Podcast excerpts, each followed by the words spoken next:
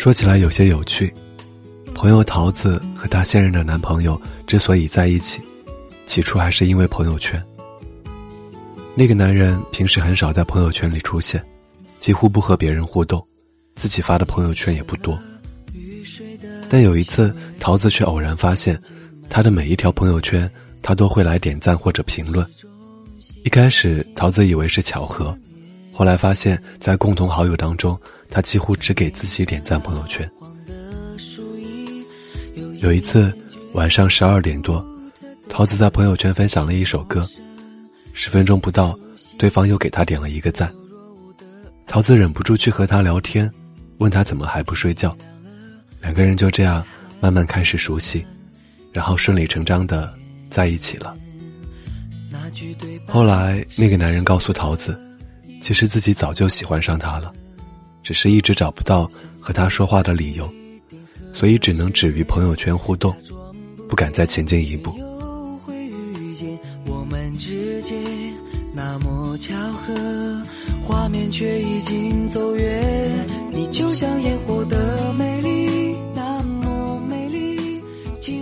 可能你的朋友圈里也有这样的一个人，他并不是那种点赞狂魔。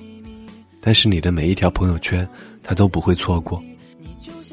也许他心里已经有了你，却碍于种种原因，不敢向你表白，只能在你的每条朋友圈下面留下自己的足迹。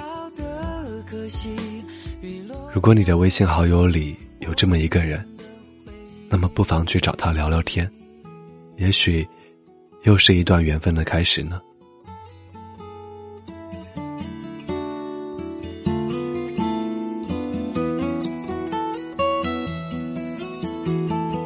天已亮了，电视还没关，沿着想念。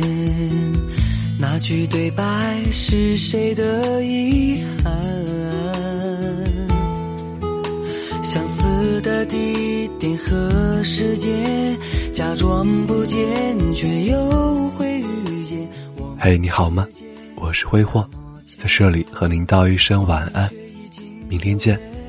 你就像烟火的美丽。那么美丽，轻划过无人的天际，曾经交换过的秘密，静静埋藏在心底。你就像烟火的神秘，那么神秘。风随着你若即若离，留下触不到的可惜。雨落下了，